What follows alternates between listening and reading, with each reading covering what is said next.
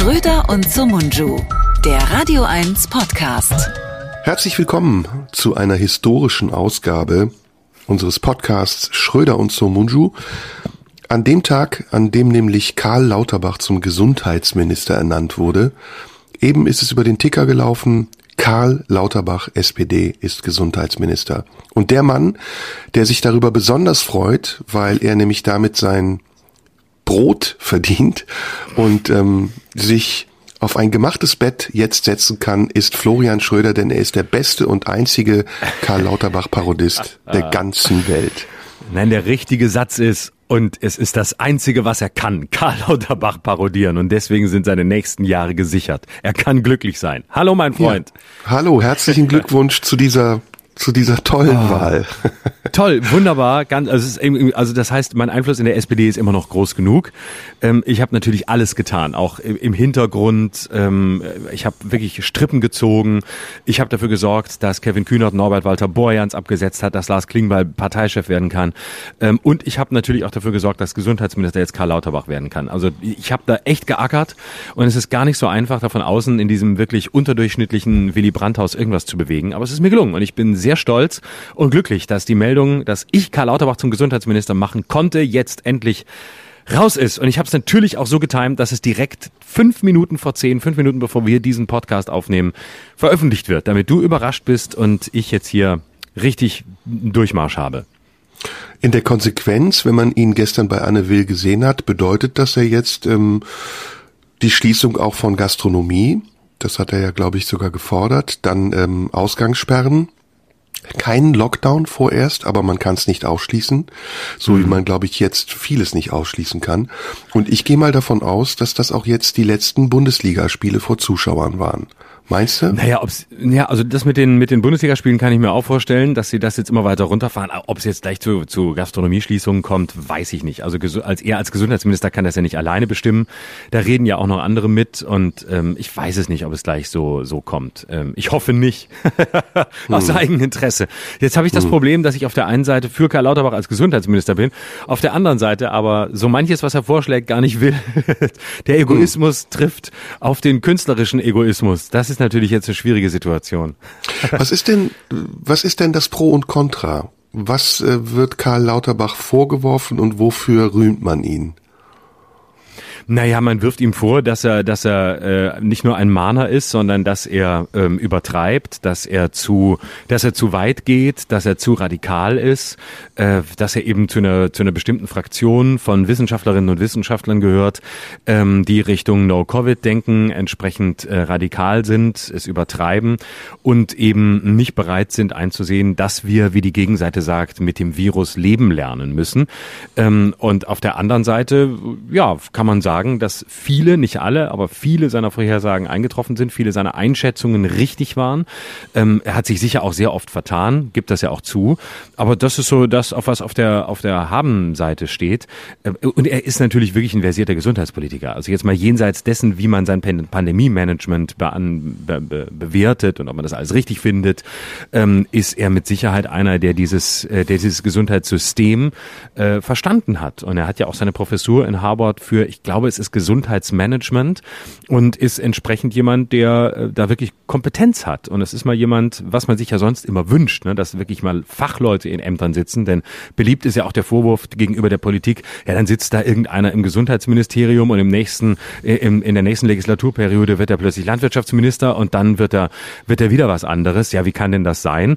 Und ähm, das sind eben diese Generalisten, die in erster Linie Politiker sind und die sich dann mehr oder weniger gut in einem Feld einarbeiten. Aber hier hat man mal wirklich einen der das Feld beherrscht. Und jetzt bin ich total gespannt, wie er dieses Ministerium leitet, ob er das dann auch kann. Denn natürlich muss man sehen, Fachexpertise heißt ja noch nicht, dass man ein guter Minister ist. Und das gilt auch für Karl Lauterbach. Er kann ja ein sehr sachverständiger Gesundheitspolitiker sein, aber das heißt nicht, dass er quasi die Architektur des Ministeriums beherrscht, dass er ein guter Ministeriumschef ist, dass er tausende von Mitarbeitern führen kann und seine Ideen auch entsprechend durchbringt. Denn da ist er ja nicht alleine. Da sind ja sehr viele Referenten und Beamte, die letztlich die entscheidende Arbeit machen und die muss man hinter sich kriegen. Und ob er als Nerd das schafft, das wird sich zeigen. Also ich glaube nicht, dass die Tatsache, dass er jetzt Gesundheitsminister wird, automatisch heißt, dass er auch ein guter wird. Ich kann es mir vorstellen, aber es kann auch ganz anders werden. Und ähm, kommt jetzt die Impfpflicht? Die wird mit Sicherheit kommen, aber die wäre auch ohne ihn gekommen. Ab Februar. Mhm. Aber sie hat jetzt natürlich einen Fürsprecher, ne? Das Gesundheitsministerium. Mit Sicherheit wird da ja, ein, mit Sicherheit. auf jeden Fall ein Wort mitsprechen.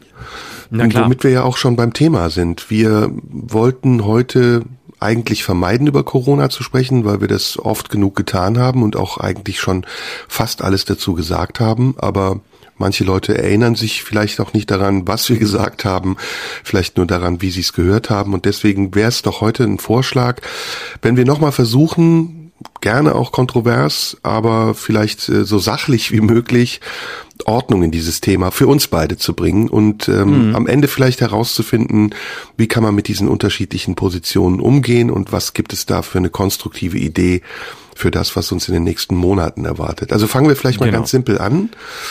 Du Und bist mittlerweile Hörern für vielleicht- eine hm? Und sagen den. Hörern vielleicht, äh, sagen den Hörern vielleicht an dieser Stelle, dass es, dass wir heute nicht den ganzen Podcast für dieses Thema brauchen. Denn Ja. es gibt mittlerweile, es gibt eine Spaltung der Podcast-Hörer. Es gibt die Fans unserer, unserer Corona-Talks, die eigentlich nur deshalb einschalten, weil sie hoffen, dass wir wieder über Corona reden und dass wir es in genau der Art und Weise tun, wie wir es bisher getan haben. Und es gibt die andere Seite, die sagen, also es ist alles geil, aber wenn ihr über Corona redet, oh, ich muss sofort abschalten. Ich ertrage es nicht und ich, ich will nicht, dass ihr so miteinander redet und dass ihr so aufeinander losgeht und dass es so kontrovers ist und immer dieses Thema. Und deswegen können wir vielleicht heute sagen, es ist nur ein Teil. Wir haben noch sehr viele andere Themen und wenn ihr das Thema nicht hören wollt, dann lasst euch vielleicht kurz drauf ein. Heute wird's total friedlich, das können wir schon jetzt versprechen, total friedlich. Und ähm, wenn ihr es gar nicht hören wollt, das gibt ihr einfach ein paar Minuten vor und dann geht's um ganz andere, lustige, fröhliche Themen. Unter anderem wird nachher noch hier ein Techniker äh, meines Hotels übrigens zu Gast sein, der kommt gleich noch rein. das kann ich nicht verhindern, weil ich habe mich beschwert, dass hier in meinem Raum die Lüftung so laut ist und ich hatte Angst, dass man es bei der Aufnahme hört. Und wenn er nachher reinkommt, beziehen wir ihn einfach kurz ein und fragen ihn mal, was er so zu Corona zu sagen hat. Gut. Wo bist du gerade in welcher Stadt? Ich bin in Mainz.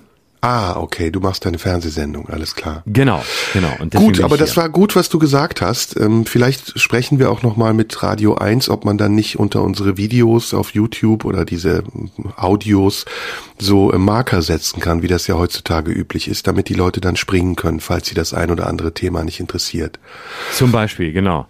Abgesehen davon gibt's natürlich immer Leute, die pro und contra für ein Thema oder gegen ein Thema sind. Äh, Damit müssen wir, glaube ich, leben und davon sollten wir uns auch nicht allzu sehr beeindrucken lassen, denn wir sprechen ja hier in erster Linie über die Dinge, über die wir sprechen wollen und nicht über die Dinge, über die wir sprechen sollen. Insofern lass uns doch ganz simpel anfangen. Mittlerweile habe ich das Gefühl, bist du für die Impfpflicht. Beim letzten Mal hast du noch gesagt, na, ich war immer dagegen, aber jetzt sehe ich es mittlerweile ein. Wie ist der Stand der Dinge heute? Äh, der Stand der Dinge ist so, dass ich ähm, tatsächlich äh, für die Impfpflicht äh, bin mit ähm, mit einem sehr großen zweifelnden äh, Auge. Also äh, ich stehe nicht da und sage, das ist jetzt äh, die Lösung und das ist richtig, das muss so sein. Ich sehe ähm, keinen anderen Ausweg aus dieser Situation, als das jetzt ähm, so zu machen. Und es widerspricht eigentlich meiner Auffassung von Freiheit. Es widerspricht meiner Auffassung und meinem Selbstverständnis von Selbstbestimmtheit.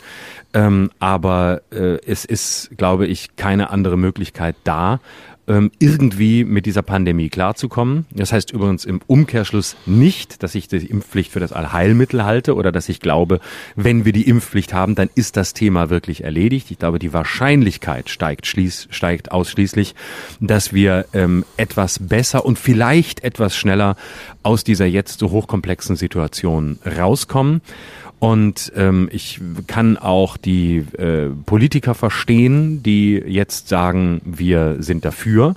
Ich ähm, kann selbst FDP-Politiker verstehen, die noch vor ein paar Wochen äh, radikal ausgeschlossen haben, dass es eine Impfpflicht geben wird. Olaf Scholz hat es auch radikal ausgeschlossen. Aber ähm, ich finde selbst, dass äh, die Politik im Moment mit der Situation, dass sie sich korrigieren muss, doch ähm, erstaunlich souverän umgeht. Also ich empfinde das nicht als gerecht zu sagen, die kippen jetzt um und sie sagen jetzt das Gegenteil von dem, was sie gesagt haben. Ich glaube, es war am Anfang ein Fehler, die Impfpflicht so radikal auszuschließen. Aber ich finde, dass ähm, diejenigen, die jetzt sagen, ich glaube, wir müssen es doch machen, äh, tatsächlich mit dieser ähm, Umkehrung ihrer Position sehr reflektiert umgehen und sehr nachvollziehbar und auch nicht leugnen, dass sie mal das Gegenteil gesagt haben, wie es früher oft der Fall war wo sich Politiker hinstellen und sagen, ja, das ist natürlich das Richtige. Ja, aber sie haben das Gegenteil gesagt, ja, das war, war immer dafür und so, sondern es ist sehr bedacht und sehr und wird sehr verhältnismäßig transparent gemacht und davor habe ich eine gewisse Achtung. So, also ich bin ähm, mit einem weinenden und einem zustimmenden Auge dafür. Ähm, und letzter Satz dazu: Halte eine Impfpflicht aber auch längst nicht für so dramatisch, wie sie häufig gemacht wird. Wie ist es bei dir? Mhm. Also erstmal gut, dass du das so sagst, weil ich kann das sehr gut nachvollziehen. Man muss äh, nicht eindeutig sein, man kann da auch hin und her gerissen sein. Ist ein kompliziertes Thema und niemand verlangt, dass man da ähm, entweder oder ist. Ähm, ich bin für eine Teilimpfpflicht, so wie es ja jetzt auch besprochen wird und die auch möglichst schnell, weil ich glaube, dass bestimmte Berufsgruppen nicht umhin kommen, sich impfen zu lassen. Das sind körpernahe Berufe, die äh, Menschen, die in Krankenhäusern arbeiten, in Altersheimen oder auch sonstige körpernahe Dienste, die geleistet werden, müssen sicherer gemacht werden. Dazu gehört aber auch zum Beispiel, dass man äh, bei Kontaktsportarten wie Fußball eine Impfpflicht einführt, denn das kann nicht gehen, auch ähm, rein symbolisch logisch nicht, dass man von Menschen verlangt, die im Stadion sitzen, zehn Meter Abstand zu halten und mit Maske dort zu sitzen, während ähm, ungeimpfte Fußballer sich dann bei jedem Tor um den Hals fallen können. Und man sieht es ja auch gerade beim Fußball so als Beispiel exemplarisch, wie viele Infektionen es da mittlerweile gibt. Das ist also wirklich ein Sammelbecken geworden. Deswegen auch da, also man muss da genau abwägen aus meiner Sicht, aber dort, wo es notwendig ist, sollte man eine Impfpflicht einführen. Ich würde vielleicht gerne nochmal ähm, einen anderen Hinweis geben. Ähm, was wir hier tun, ist ja, wir tauschen Argumente aus und wir ordnen uns nicht zu. Ich sag von dir nicht, dass du ein ähm, Impfnazi bist, so wie du von mir nicht sagst, dass ich ein Schwurbler bin, sondern wir haben Argumente, die Teile von etwas enthalten können, was man interpretieren kann, so wie man es möchte, in jegliche Richtung. Aber es kommt auf das große Ganze an und was wir hier ja die ganze Zeit zeigen, und das finde ich selbstbewusst, ähm, dass wir es machen, ist, wie unentschlossen wir manchmal auch sind und wie wir im Gespräch und in der Auseinandersetzung manchmal, manchmal sind diese Gespräche etwas emotional, aber sie sind doch aus meiner Sicht immer sehr konstruktiv und freundschaftlich, gemeinsam nach Lösungen suchen und damit etwas abbilden, was ja in unserer ganzen Gesellschaft gerade der Fall ist, nämlich die Diskussion darum, wie gehen wir mit dieser Pandemie um. Und zwar sinnvoll, vernünftig und langfristig auch gedacht. Und deswegen ähm, freue ich mich, dass wir dieses Thema heute nochmal haben. Was du eben gemacht hast, können wir nochmal kurz komplettieren. Wir werden heute auch über Freiheit sprechen. Das haben wir uns vorher schon vorgenommen. Wir werden vielleicht auch nochmal kurz über Mirko Nonchev sprechen. Und vielleicht werden wir auch nochmal über die, dieses leidige Thema Spaltung der Gesellschaft sprechen, zu dem du dich ja auch geäußert hast jetzt in den letzten mhm. Tagen. Mhm. Ich will nicht zu weit ausholen, aber ganz kurz nochmal an den Anfang. Warum reden wir heute über eine Impfpflicht? Wir haben eine Impfquote von 69, etwas Prozent. Nach ähm, längerer Zeit des Stillstands äh, bewegt sich diese Quote jetzt wieder nach oben. Das Boostern hat Fahrt aufgenommen und viele Menschen gehen auch mittlerweile zur Erstimpfung. Dennoch ist es so, dass die Zahl der ungeimpften so hoch ist, dass die Pandemie weiter am Leben bleibt und mit der neuen Omikron-Variante wahrscheinlich sich auch nochmal dramatisieren wird. All das ist jetzt schwer abzuschätzen, aber die Aussagen der Wissenschaftler dazu, die verheißen nichts Gutes. Das heißt, wir müssen also in irgendeiner Form dafür sorgen, das sagt die Politik ja schon seit Wochen, dass die Impflücke geschlossen wird und dass schnellstmöglich diejenigen geboostert werden, die anfällig sind für diese Erkrankung. Das sind die Alten, das sind die Vorerkrankten, aber eben nicht nur die die, sondern auch diejenigen, deren Impfschutz jetzt abläuft. Man weiß, dass mittlerweile nach sechs Monaten bei anderen Impfstoffen, nach vier Monaten sogar der Impfschutz nicht mehr in voller, ähm, in vollem Umfang besteht. Also das Dilemma ist, wie gehen wir damit um, wenn wir Schlimmeres verhindern wollen. Jetzt gibt es zwei Ansätze. Ähm, den Ansatz zu sagen, wir müssen einfach noch restriktiver sein, wir müssen das gesellschaftliche Leben so weit runterfahren wie irgendwie möglich. Das bedeutet Kontaktbeschränkungen, das bedeutet zum Beispiel auch ein einen Lockdown für ungeimpfte, aber es bedeutet in der Konsequenz, auch wenn die Zahlen weiter steigen, einen Lockdown für alle, Gastronomiebetriebe schließen und auch Veranstaltungen reduzieren oder sogar untersagen und absagen. Das ist sozusagen die Perspektive, die wir haben und die Politik, die ja vor allem die Absicht hat, die Belegung der Intensivbetten nicht zu überstrapazieren, die sagt jetzt, okay Leute, wir sind am Anfang des Winters, wir gehen auf eine schwere Saison zu, die Erkrankten-Zahlen sind jetzt schon so hoch, dass wir nicht mehr garantieren können, beziehungsweise sogar ziemlich genau schon wissen, dass die Kapazitäten nicht ausreichen werden. So, das ist, wenn ich das wiederholen durfte, kurz die Grundlage. Und wie gehen wir jetzt damit um? Jetzt gibt es die eine Fraktion, die sagt, wir müssen restriktiver werden, wie gesagt. Das heißt also auch eine Impfpflicht einführen für alle. Und es gibt die andere Fraktion und zu der gehöre ich dann äh, mit diesem zweiten Auge, das du eben ja auch bei dir geschildert hast, mit dem weinenden Auge, die sagt, okay, was machen wir, wenn das nicht funktioniert?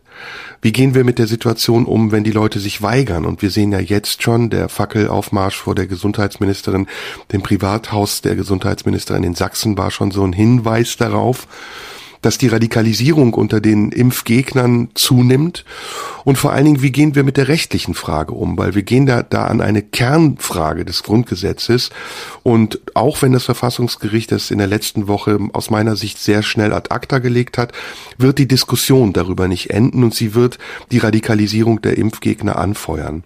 Das sind so die Befürchtungen, die ich habe. Hinzu kommt natürlich auch, dass man damit ähm, die Bevölkerung kriminalisiert. Das äh, ist jetzt schon der Fall Fall, wenn man sieht, wie viele Impfpassfälschungen im Umlauf sind.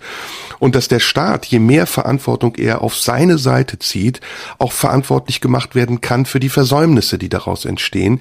Während natürlich die andere Variante, die Menschen wieder zur Eigenverantwortlichkeit zu führen, eigentlich gescheitert ist. Also eigentlich muss ja. man sagen, die Eigenverantwortung, die die Menschen hätten übernehmen können, indem sie sagen, okay, wir müssen uns jetzt impfen lassen, damit wir nicht nur unser Leben äh, retten, sondern auch das Leben der anderen. Das ist aus meiner Sicht gescheitert und die Fronten stehen sich jetzt sehr verhärtet gegenüber und die Frage ist für mich, wie kommen wir aus diesem Dilemma raus? Wir haben jetzt beide die Pros und Kontras genannt aber wirklich einen Weg aus diesem Dilemma, außer eben durch eine autoritäre Verfügung, und das ist übrigens auch noch ein weiterer Aspekt, der mich sehr beschäftigt, nämlich ist das nicht schon ein Schritt zu viel in die autoritäre Richtung? Markus Söder hätte ja gern noch mehr, andere noch weniger. Das ist auch eine Frage, die ich mir stelle und bei der ich insgesamt dann ein sehr ambivalentes Bild von der ganzen Situation habe. Mhm. Also ähm, ich glaube, dass die die Situation, dass wir diese Impfpflicht haben, äh, zunächst mal vor allem äh, mich wirklich ähm, sehr sehr melancholisch und traurig stimmt, und zwar äh, vor, vor dem Hintergrund des Punkts, den du angesprochen hast, nämlich dem Scheitern der dem, des Glaubens an die Eigenverantwortung. Mindestens von einem Teil. Wir reden ja hier immer noch nicht über einen großen Teil, aber doch einen verhältnismäßig großen Teil von roundabout etwa 25 bis 30 Prozent der Gesellschaft, die offensichtlich ähm, die Notwendigkeit dieser Impfung in dieser sehr besonderen Situation nicht einsehen wollen. Und ähm, mein, meine Auffassung von, von äh, einem autonomen Subjekt ist genau das, nämlich dass man eben Freiheit auch als etwas sieht, was darin besteht, dass man in einem gewissen Moment eine Einsicht hat in eine Notwendigkeit, um es mit Hegel zu sagen. Das heißt, die Notwendigkeit, sowas dann auch zu tun. Und ich habe auch immer dann geglaubt, hey, wir sind doch so weit, wir sind im 21. Jahrhundert, ähm, da äh, brauchen wir diese Fronten nicht mehr. Da können wir einfach sehen, es ist eine ganz besondere Situation und in dieser Situation muss sich jeder irgendwie so verhalten, dass wir da alle gemeinsam möglichst schnell so durchkommen, dass möglichst bald wieder ein relativ normales Leben mindestens denkbar erscheint. Und dazu gehört eben auch eine Impfung. Und jetzt zu sehen, dass es aber offenbar nicht funktioniert, dass ähm, es doch einen Teil der Gesellschaft gibt, ähm, der da keine Einsicht hat.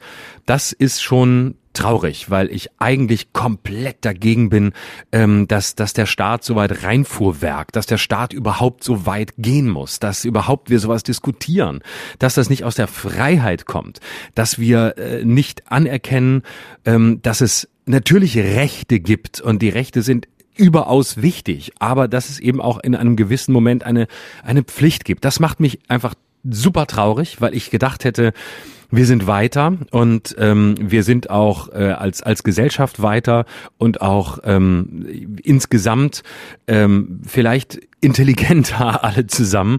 Vielleicht habe ich habe ich uns da alle überschätzt, auch mich selbst. Ähm, aber ähm, daran hatte ich eigentlich geglaubt. So, das ist das eine. Und das Scheitern zu sehen ist doch wirklich sehr, sehr traurig. Also ähm, zugespitzt formuliert, dass es doch einen bestimmten Teil der Bevölkerung gibt, der äh, glaubt, ähm, ganz frei sein zu wollen, aber offensichtlich äh, doch irgendwie nach dem Zwang ruft ähm, und ähm, nach dem Druck ruft. Natürlich muss man mit dem Begriff Zwang hier sehr vorsichtig sein, denn es ist kein Impfzwang, das ist was völlig anderes als eine Impfpflicht, sondern es ist einfach nur eine Impfpflicht. So, ähm, was die weitere Radikalisierung angeht, ähm, die du angesprochen hast, bin ich zurückhaltend. Ähm, ich, äh, ich kann mir das vorstellen, dass gewisse Teile sich äh, da radikalisieren. Ich finde das schlimm, aber ich finde es schlimmer, ähm, vor diesen Teilen der Gesellschaft Angst zu haben und das politische Handeln und Denken an denen auszurichten und daran auszurichten, dass unter Umständen irgendeine Gruppe sich dann bei einer Impfpflicht radikalisiert. Damit gibt man einer relativ kleinen Gruppe und vor allem die, die radikalisierungsbereit sind, sind ja noch weniger. Von denen, die jetzt nicht geimpft sind, in 25 bis 30 Prozent, ist es ja ein ganz kleiner Teil, von dem man befürchten muss, dass er mit Fackeln aufmarschiert oder dass er sich weiter radikalisiert. Ähm, und ich finde es vollkommen unangemessen zu glauben, dass man das Handeln an denen ausrichten muss. Oh Gott, sie radikalisieren sich, sie könnten vielleicht. Ähm, wir sind als Gesellschaft stark genug, denen zu widerstehen und uns nicht von ihnen ins Boxhorn jagen zu lassen. Und ich finde die Kraft und die Macht, die man denen gibt, indem man das Handeln an ihnen ausrichtet, indem man eigentlich Angst vor ihnen hat, finde ich viel bedauerlicher, ähm, weil man ihnen damit eine Größe gibt, die sie nicht haben und weil man damit eine ganz große Mehrheit von Menschen, die einfach nur vernünftig zusammenleben wollen und die Situation halbwegs reflektiert erkennen, eigentlich benachteiligt und glaubt, dass man da eine Gruppe groß machen muss, die man, die, die man nur mit noch mehr Selbstbewusstsein ausstattet, indem man glaubt, dass man so viel Angst oder Respekt vor ihnen haben muss. Ich habe diese Angst nicht. Ich habe auch diese, diese Angst vor denen nicht. Die mag es geben, aber der Staat ist stark genug, sich dagegen zu wehren und sie einzuhegen. Und deswegen finde ich diesen Ansatz ähm, des staatlichen Handelns äh, einfach daneben. Und ähm, ich glaube, dass eine Impfpflicht, so unschön das ist, wahrscheinlich auch eine Motivation von einigen sein wird, ähm, die sich jetzt nicht impfen lassen, es zu tun, weil ähm, jenseits von denen, die ideologisch gegen die Impfung sind, gibt es, glaube ich, ganz viele, die auch einfach keinen Bock haben, die, die faul sind. Ähm, die gar nicht irgendwie äh, eine, ne Position gegens Impfen haben oder eine Überzeugung haben, sondern die in dem Moment dahin gehen, wo sie sagen, als muss ich halt. Na gut, dann gehe ich halt hin. Ne? Also äh, die infantile Gesellschaft, die ich seit Jahren grundsätzlich diagnostizieren würde, zeigt sich halt hier final, dass einfach es einen gewissen Prozentsatz von Leuten gibt, die entweder stur oder bockig sind wie ein Dreijähriger und andere, die eben in so einer pubertären Phase sagen, ich bin so lang dagegen, bis man mich zwingt, die Hausaufgaben zu machen. Und die werden sie dann auch machen. Insofern sehe ich die Dramatik an der Stelle nicht. Hm. Okay, also ich glaube, da müssen wir also gut, dass du sagst, ähm, natürlich sind das nicht wenige Leute, sondern wir reden hier über ja, 30 Prozent der Bevölkerung. Die gliedern sich aber dann wieder in ganz unterschiedliche Gruppierungen auf. Ähm, und mhm. davon sind auch bei weitem nicht alle radikal, sondern es gibt sicher auch noch andere Gründe, welche immer das auch sein mögen. Ähm, vielleicht mal als Klammer gesagt, ähm, was mich an dieser Diskussion stört, ist zum einen, wie undifferenziert sie ist und ähm, wie wenig Möglichkeiten es gibt, außerhalb einer bestimmten ähm, eines bestimmten Meinungskorridors sich zu bewegen, ohne dass sich der Tonfall verschärft und man ähm, sofort eingeteilt wird in Gegner oder Befürworter. Aber das haben wir hier schon oft gesagt, das ist einfach auch ein, Zeil, ein Zeichen der Zeit, dass wir ähm, im Moment offensichtlich nicht ähm, miteinander reden können, ohne direkt in einen Streit zu geraten. Ich weiß mhm. nicht, woher das kommt. Vielleicht war es vorher schon so. Es ist auf jeden Fall in meinem Empfinden viel extremer geworden. Das zweite ist, dass ich finde, dass die Fragen, die wir ja hier auch schon besprochen haben, aber die nicht weg sind, auch nochmal gestellt werden müssen. Nämlich die Frage nach der ähm, nach den Gründen. Also weshalb lassen sich Menschen nicht impfen und sind das wirklich immer nur total absurde Gründe?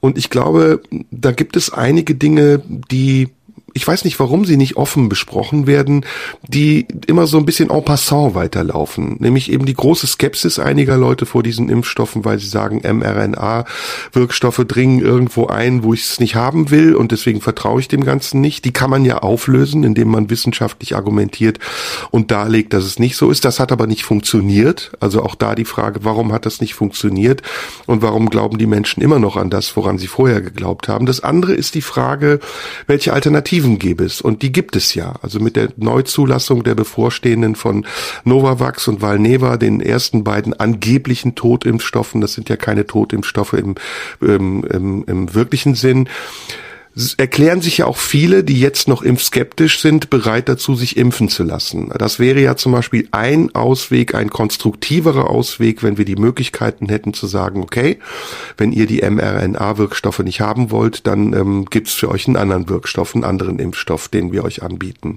Wann das passiert, steht in den Sternen. Ähm, am 17. November hat ähm, Novavax die, den Zulassungsantrag bei der EMA gestellt.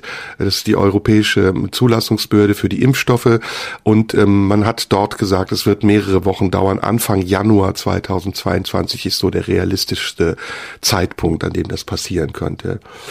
Das ist sozusagen ähm, der zweite Aspekt. Jetzt kommt der dritte Aspekt mit der Radikalisierung. Ich glaube, Florian, dass wir nicht ähm, daran zweifeln müssen, dass der Staat nicht äh, stark genug ist, sich gegen diese Menschen oder gegen diese Kraft zu wehren, sondern ich glaube, es ist viel wichtiger, dass der Staat versuchen muss, diese Menschen erst gar nicht auf diesen Umweg, auf diesen Abweg kommen zu lassen.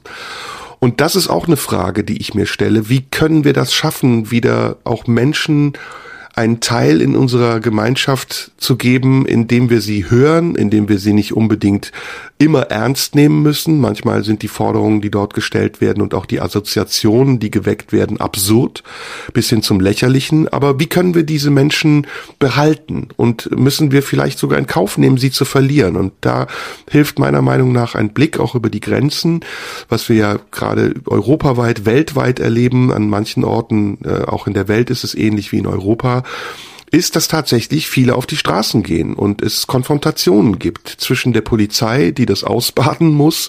Da tut mir die Polizei übrigens auch ein bisschen leid. Äh, nicht nur ein bisschen, sondern ziemlich leid. Ähm, und den Menschen, die meinen, sie müssten jetzt Widerstand leisten. Und zwar militanten und radikalen Widerstand. Und das sind so Entwicklungen, wie ich sie, hm, na, so Ende der 60er aus den Anfang, aus dem Anfang der 70er kenne wo ja auch aus der Studentenbewegung dann ähm, eine, eine Sache entstanden ist, die im Kleinen zwar war, also die RAF war nicht besonders groß, das war eine, eine Gruppierung von 30 bis 50 Leuten plus, plus Umfeld, die dann sicher mehr waren, aber die doch dann im, im, im deutschen Herbst ziemlich viel Unheil anrichten konnte. Und ich will das jetzt nicht äh, über, übertreiben oder irgendein Bild an die Wand malen, von, von ähm, Terrorismus, der aus der Widerstandsbewegung zu, ähm, zur Corona-Impfung entstehen könnte. Aber was sich da ja mischt, und das ist meiner Meinung nach eben das Gefährliche, ist, dass ohnehin schon gewaltbereite Gruppen und radikalisierte und radikalisierbare Gruppen ähm, sich zusammentun mit einer anderen Gruppe, die eigentlich aus der Mitte der Bevölkerung kommt, die aus der Mitte der Gesellschaft kommt. Und diese Leute, diese, die, die man dann im Fernsehen sieht, die Interviews geben auf der Straße und sagen, ich glaube den ganzen Impfscheiß nicht. Das sind ja jetzt keine NPD-Mitglieder. In der Regel sind das normale Bürger, die sich halt haben irgendwie in Anführungsstrichen anstecken lassen von dieser Idee und die aber dafür auch eben bereit sind, sehr weit zu gehen. Und wenn man dann sieht, wie diese Stimmung ist auf diesen Demonstrationen und wenn man dann sieht, wie diese Stimmung auch manchmal eskalieren kann, wie das in Leipzig der Fall war oder auch anderswo, du selbst warst ja auch auf solchen Demonstrationen. Und wenn man dann sich auch noch bewusst macht, wie unterschiedlich die Elemente sind, die in diesen Bewegungen enthalten sind, dann ist das etwas, wo man nicht einfach drüber hinweggehen kann, indem man sagt, naja, der Staat, der wird stark genug sein, das auszuhalten. Er muss dann tatsächlich auch die Konsequenzen und die Folgen dieser Entwicklung in Kauf nehmen. Und ich glaube, und das ist meine meine feste Überzeugung, man wird es nicht dadurch schaffen, dass man immer weiter an der Schraube dreht und sagt, okay, wenn ihr nicht das tut, was wir wollen, dann wird's für euch halt immer enger und immer schlimmer, sondern ich glaube, wir müssen wieder zurück in den Dialog. Wir müssen wieder versuchen, mit diesen Leuten in irgendeiner Form, so schlimm das auch klingt, ich weiß, Florian, du, ähm, du, du, du hältst das vielleicht für zu anti-autoritär. Aber so schlimm das auch klingt, wir müssen in irgendeiner Form wieder versuchen, diese Leute zu uns zu holen. Und das kann nur passieren, indem die Dinge nachvollziehbarer werden. Sie sind es jetzt schon sehr, also viele Dinge sind total nachvollziehbar, aber manche Dinge sind eben auch an den Leuten vorbei entschieden worden. Ich erinnere an das Infektionsschutzgesetz 2, die Verlängerung, die Jens Spahn beschlossen hat, ohne das Parlament zu fragen. Damals hat sich die FDP als Oppositionspartei darüber noch aufgeregt. Ich erinnere an viele andere Erlasse und Regelungen, die einfach so verkündet wurden, ohne dass das Parlament dabei berücksichtigt wurde. Das war ja am Anfang eine große Kritik an den Maßnahmen. Das hat sich jetzt alles geändert, man ist da klüger geworden und ich habe das Gefühl, man ist da auch vorsichtiger geworden, weil man weiß, dass man damit eine Reaktion erzeugt, die man so nicht wieder einfangen kann. Aber trotzdem glaube ich eben, dass noch viele Dinge erklärt werden müssen. So kommt es mir jedenfalls vor. Und dass dann eine Möglichkeit besteht, am Ende diese Leute wieder zurückzuholen. Und letzter Absatz dazu noch ist ja auch nicht wirklich klar, also ich sage das jetzt mal ein bisschen pseudowissenschaftlich, ich hoffe, das nimmt man mir nicht übel, wohin die Reise geht. Und auch das war ja ein Kommunikationsfehler. Das haben wir hier auch besprochen, dass am Anfang mindestens die Suggestion im Raum stand, sich frei impfen zu können. Und dann klar wurde und den Wissenschaftlern sicher immer auch schon klar war, das wird nicht reichen. Wir werden noch einen Booster brauchen. Und jetzt sieht man an Israel zum Beispiel, dass auch der Booster nicht mehr reicht und die vierte Impfung bereits ansteht.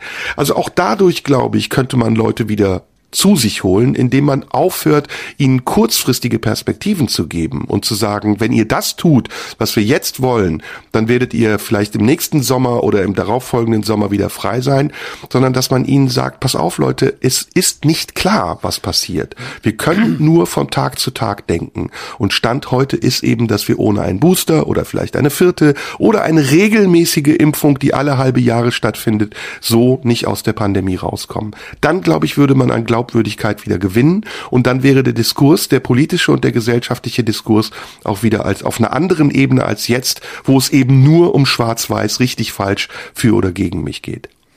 Also ich finde nicht, dass das, aber das hatten wir an anderer Stelle schon besprochen, dass die Politik suggeriert hat, wir, ihr könnt euch frei impfen. Äh, das hat sie so, so nicht getan. Sie hat aber auch nicht klar genug das kommuniziert, was sie hätte tun müssen, nämlich von Anfang an zu sagen, es wird einfach eine Folgeimpfung geben und wir werden die wahrscheinlich auch alle halbe Jahre brauchen. Auf jeden Fall brauchen wir sie in einem halben Jahr, weil wir nicht wissen, wo wir dann in der Pandemie stehen, vielleicht auch in einem und in anderthalb Jahren. Das hat man in der Klarheit nicht gesagt. Das war ein großer Fehler, weil man sich äh, in die Büsche geschlagen hat mit Sätzen wie, naja, naja, es wird vielleicht Risikogruppen geben, die müssten wir in einem halben Jahr nochmal impfen.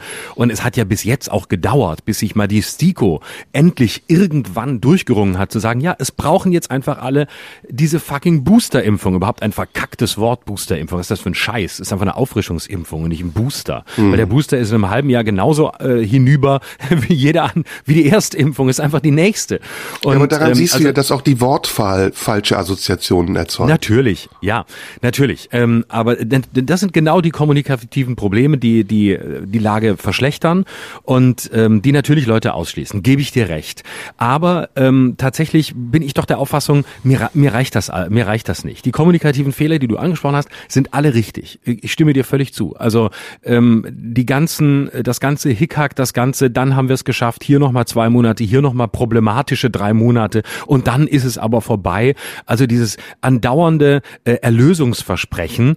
Ähm, äh, dieses, dieser, dieser messianische Glaube, äh, irgendwann nach den nächsten harten Monaten ähm, kommt der Messias und der macht dieses Corona weg. Und dann ist es quasi wie in der Bibel, dann wird aber die Erlösung doch wieder nur aufgeschoben ähm, und kommt doch wieder nicht. Das ist ähm, zermürbend und zwar für alle. Und ähm, es ist, äh, es ist einfach auch eine ähm, eine Unehrlichkeit und ein Versprechen, das immer wieder nicht gehalten wurde. Und das ist natürlich ein Problem. Aber all das reicht mir als Begründung für die Radikalisierung, die wir jetzt haben und auch für das Verständnis dieser Radikalisierung. Und zwar Verständnis im Sinn von empathischem Verständnis schlicht nicht aus. Ähm, ich glaube, dass die... Nicht, ne? Also ich entschuldige, ich, ich ähm, äh, habe da kein Verständnis für. Nicht, dass das so rübergekommen ist. Mhm. Ähm, nee, das wollte ich dir auch gar nicht unterstellen. Aber man kann ja durchaus auf der Position stehen zu sagen, naja, man kann das schon verstehen, dass sich Leute da so ärgern und dass sie so wütend werden. Die Politik hat dazu ähm, massiv beigetragen und sie hat das sicher an Stellen befeuert, an denen sie es nicht hätte tun müssen. Ich glaube, dass die, die Ursachen ähm, weit tiefer liegen und weit, viel weiter zurückliegen als als Corona, dass da eine, eine grundlegende Missstimmung ähm, schon vorher war, die sich jetzt nur äußert. Ich kann mhm. über die Ursachen, wir können gemeinsam sicher lange spekulieren, wo die Ursachen vielleicht lagen, können uns da annähern, aber das ist vielleicht auch nochmal ein eigenes Thema. Ähm, ich würde sagen, das, was sich jetzt zeigt und was das Gefährliche ist, ähm, und auch da gebe ich dir recht, ist, äh, die Anschlussfähigkeit dieser Bewegung in sehr viele unterschiedliche Milieus. Ähm, man hat äh, von den wenigen ähm, empirischen Stichproben, die es gibt, rund um ähm, die sogenannten Querdenker-Proteste gesehen, dass ähm, das eine hoch heterogene Truppe ist, dass das ähm, eine sehr hohe ähm, Akademikerquote ist innerhalb dieser dieser Bewegung. Also es sind nicht die sogenannten einfachen Leute, die da mitlaufen laufen nur, sondern ganz unterschiedliche Milieus, sehr viele Selbstständige, auch viele aus kreativen Berufen. Also ähm, und das diese Anschlussfähigkeit ist natürlich eine Gefahr, ähm, weil es eben offener ist in verschiedene Richtungen und weil es dadurch ähm, auch einladend sein kann für Gruppen, die sich sonst der Radikalisierung eher verschließen oder für die Radikalisierung schlicht nicht interessant ist. Ähm, und natürlich ist die Antwort nicht einfach nur, damit muss der Staat umgehen. In der Einfachheit geht es nicht, aber ich glaube, er kann damit umgehen, denn ähm, es ist äh, eine eine große Gruppe, die die demonstrieren wird und die auf die Straße gehen wird, ähnlich wie man es jetzt in Österreich sieht, wo ja auch 30, 40.000 in den großen Städten zum Teil auf der Straße sind gegen die Impfpflicht. Aber das, was du ähm, du nennst es antiautoritär oder was du mit großer Empathie beschreibst, äh, wir müssen mehr erklären, wir müssen auf diese wir müssen auf diese Menschen zugehen ähm, und wir müssen es ihnen erklären. Ähm, ja, ich stimme dem ja vom Menschenbild zu, aber ich glaube nicht mehr dran. Und das ist vielleicht auch, gebe ich zu, das ist jetzt vielleicht sehr pessimistisch. Und es ist eine, eine tiefe Enttäuschung und irgendwo auch ein Verärgertsein und ähm, eine Traurigkeit, es mischt sich alles. Ich glaube nicht mehr dran. Ich habe den Glauben daran verloren, dass wir nach anderthalb Jahren erklären, erklären, erklären, äh, darstellen, differenzieren, ähm, eingehen, äh, Vorurteile dann, Florian, aufräumen. wenn ich kurz ein, ein äh, und ganz kurz was einwerfen ja. darf, ist es denn nicht dann auch eine beidseitige Radikalisierung? Also hast du dich nicht auch in gewisser Weise dann radikalisiert? Nein, ich weiß es nicht. Ich hoffe nicht. Äh, ich, ich würde mir wünschen, dass ich es nicht getan habe. Ich bin ja auch deswegen ähm, bei der bei der Enttäuschung und bei der bei der Sichtweise darauf, dass es, ähm, dass ich nicht weiß, was noch zu erklären ist. Ich weiß es einfach nicht. Vielleicht gibt es sowas. Vielleicht sehe ich es nicht. Vielleicht bin ich da blind. Ähm, also da hätte ich einen konkreten Vorschlag. Entschuldige, ich weiß sorry. nicht. Ja, bitte. Ja, aber das, das ist so meine die Situation. Ich denke, ist, ich verstehe jeden, der jetzt einfach müde ist, das, das, das klar zu machen. Und offensichtlich ja. ähm, ist es dann eben der Weg über die Pflicht, nicht über den ja, nee, Zwang. Und lass mich da kurz Pflicht. einhaken. Und ich glaube eben, da ist der entscheidende Punkt, wo wir unterschiedlicher Meinung sind. Ich glaube, es muss nicht mehr klar gemacht werden. Ich glaube, das ist auch, also da gebe ich dir vollkommen recht. Das ist vorbei, das ist zu spät. Der Zeitpunkt, äh, da jetzt irgendwie Argumente auszutauschen und zu denken, damit könnte man jeden jemanden, jemanden überzeugen, der ist schon längst überschritten. Ich glaube, es müsste so sein wie zum Beispiel in der Schweiz, wo man ja auch sagt, okay, wir machen eine Volksabstimmung darüber, die Leute entscheiden das selbst, dann ist aber auch die Verantwortung des Staates erledigt. Und wer dann noch zum Beispiel sich nicht impfen lässt, der muss eine Zusatzversicherung abschließen, damit er im Falle einer Erkrankung im Krankenhaus auch dementsprechend behandelt werden kann. Finde ich zum Beispiel eine Lösung, die sowohl eine angemessene, in Anführungsstrichen, Sanktion beinhaltet, aber eben auch die Verantwortung wieder vom Staat wegnimmt. Weil dieser Verantwortung kann der Staat auf Dauer gar nicht mehr gerecht werden. Er kann nur sagen, wir haben eine bestimmte Kapazität von Intensivbetten.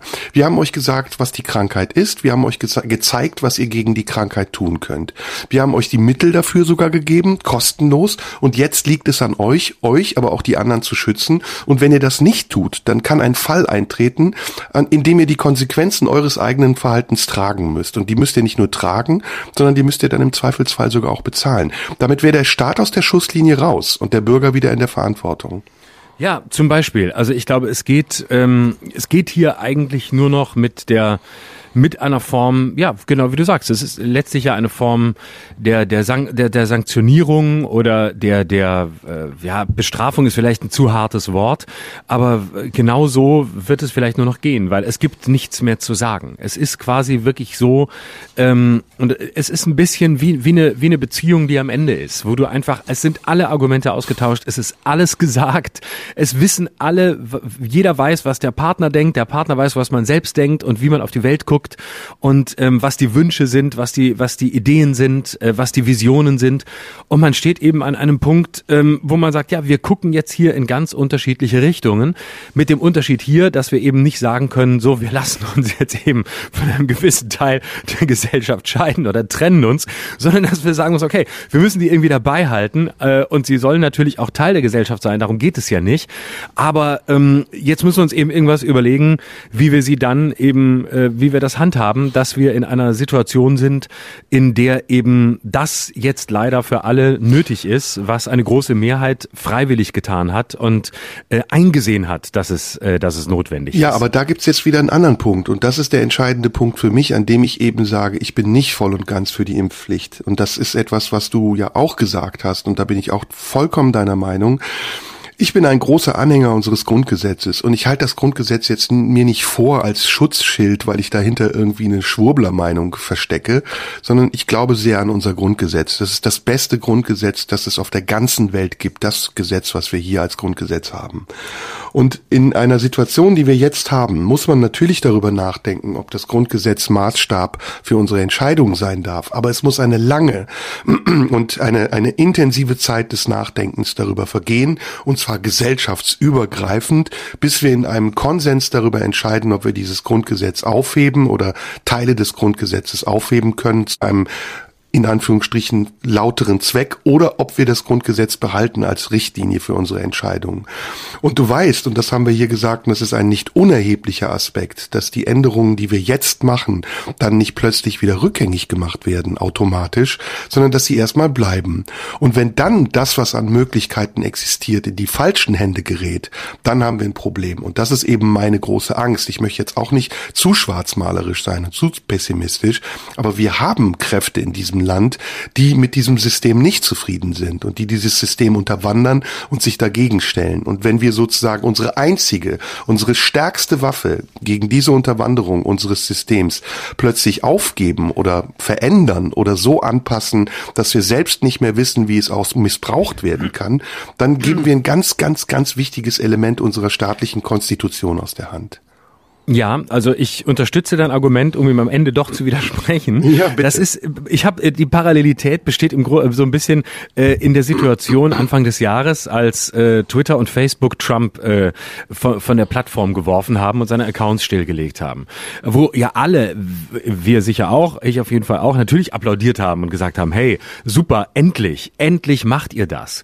Und ähm, es war ein bisschen Gratismut, weil äh, es war das Ende seiner Amtszeit und das, der Sturm aufs Kapitol war vorbei. Es war klar, dass er in den nächsten Tagen das Weiße Haus verlassen muss. Man wusste nicht unter welchen Bedingungen, aber es war klar. So, also das heißt, sie haben ihn rausgeschmissen in einem Moment, in dem es ihnen nicht mehr viel geschadet hat, weil ähm, das große Geld mit ihm haben sie schon verdient. So, aber dann, nachdem er von den von den Plattformen war, ähm, kam ja die Diskussion auf, ähm, ja, hat man ihn zensiert? Nein, hat man natürlich nicht. Er hatte genügend andere Möglichkeiten, sich zu äußern. Ist das überhaupt richtig? Und dann gab es eine Fraktion, die sagte, ja, nee, das ist doch so völlig falsch falsche Signal. Nur weil wir, weil wir uns auf der Seite der Guten halten, jetzt applaudieren und weil wir den nicht mögen und weil wir den für gefährlich halten, ist das noch lange nicht die richtige Maßnahme. Und da gab es viel Quatsch in dieser Argumentation, aber es gab tatsächlich ein Argument, das gar nicht so falsch war. Das war nämlich Nawalny, der, der russische Dissident, der schrieb äh, damals auf Twitter, das wird ein, ein äh, äh das wird das, das große Paradigma sein, wann immer es weltweit in allen äh, Systemen dieser Welt und vor allem in den antidemokratischen darum geht, geht, ähm, Widersprüche stillzustellen und ähm, Widerstand einzuschränken, dann wird man sagen, ja, in den USA, in der weltweit größten und wichtigsten Demokratie, ist doch das Exempel statuiert worden. Da hat man doch Trump auch ähm, ex, äh, exhuminiert, exkommuniziert von, von Twitter und Facebook. Na, warum sollen wir es hier nicht auch machen? Das ja. haben doch die USA gemacht. So, und das ist quasi die, die analoge Situation in, um, in deiner Argumentation. Ne? Mhm, also, genau. dass du jetzt quasi eine eine Situation hast, wo man sagen kann, ja, Moment, bei Corona, da habt ihr das doch auch gemacht. Warum sollen wir das Grundgesetz nicht jetzt auch aushebeln? Und da denken wir jetzt nicht an, an demokratische Parteien, die im Moment ähm, regieren, sondern wir denken an, an radikalere Kräfte. Ja, das ist ein Argument und äh, dieses Argument muss man auf jeden Fall auf dem Radar haben und das darf man auch nicht kleinreden. Dennoch ähm, würde ich für den Moment widersprechen und sagen, die grundgesetzliche Abwägung, soweit ich sie verstanden habe und soweit ich sie jetzt gelesen habe am Wochenende, ist ja die ähm, Unversehrtheit des Körpers steht gegen ähm, den möglichen Tod von äh, Tausenden, Hunderttausenden. Wer weiß, wie viele es noch sein könnten, das wissen wir nicht. Und das ist eben äh, letztlich äh, die, die offene Flanke, weswegen, und so habe ich äh, die Juristen, die ich dazu gelesen habe, verstanden, man eher sagen wird, es steht der Schutz ähm, von Hunderttausenden Menschen, die sonst sterben würden, die Intensivstationen, die Überlastung, all das, was wir kennen, gegen die Unversehrtheit des Körpers und im Zweifel steht der Schutz von Hunderttausenden, die sterben könnten, höher oder wird höher gewichtet als die Unversehrtheit des Körpers. Und diese Argumentation in dieser jetzigen Ausnahmesituation halte ich für so bedingt und für so einmalig aufgrund dieser Situation und so singulär, dass es, äh, auch wenn dein Argument nicht vom Tisch zu weisen ist, ähm, schwer sein wird, ähm, dieses, diese unter so besonderen Bedingungen getroffene Entscheidung, wenn sie denn so getroffen wird, äh, einfach so ähm, zum Exempel zu statuieren und wiederholbar zu machen. Hm. Die Frage ist ja, warum ist diese, diese Frage im Raum? Warum soll das Grundgesetz überhaupt geändert beziehungsweise an diesem Punkt ja eher übersprungen werden? Und die Antwort ist, damit die Politik mehr Möglichkeiten hat. Und diese Möglichkeiten, da sind wir uns beide einig, braucht sie ja aber diese Möglichkeiten kann man eben auch missbrauchen. Das, was ähm, ja die neue Koalition am Anfang noch kategorischer, jetzt aber immer noch ausschließt, ist ja zum Beispiel Ausgangsbeschränkung. Ne, dass man, dass man so eingreift wirklich in einen privaten Haushalt, dass man den Leuten sagen kann, ihr geht zwischen 8 Uhr abends und 5 Uhr morgens nicht raus oder dass man sagt, ihr trefft euch nur noch mit einer Person aus einem, einem anderen Haushalt. Das sind ja schon gravierende Eingriffe in die Freiheit jedes Einzelnen. Und da ist auch deine Argumentation vollkommen berechtigt, muss man abwägen zwischen dem Nutzen, den das hat, und dem Schaden, den es bringen kann. Und ich sag, der Schaden, der ist nicht jetzt da. Das ist nicht heute, sondern da ist erstmal nur der Nutzen im Vordergrund, nämlich dass wir verhindern, dass Menschen sich weiter infizieren und sterben an dieser Krankheit.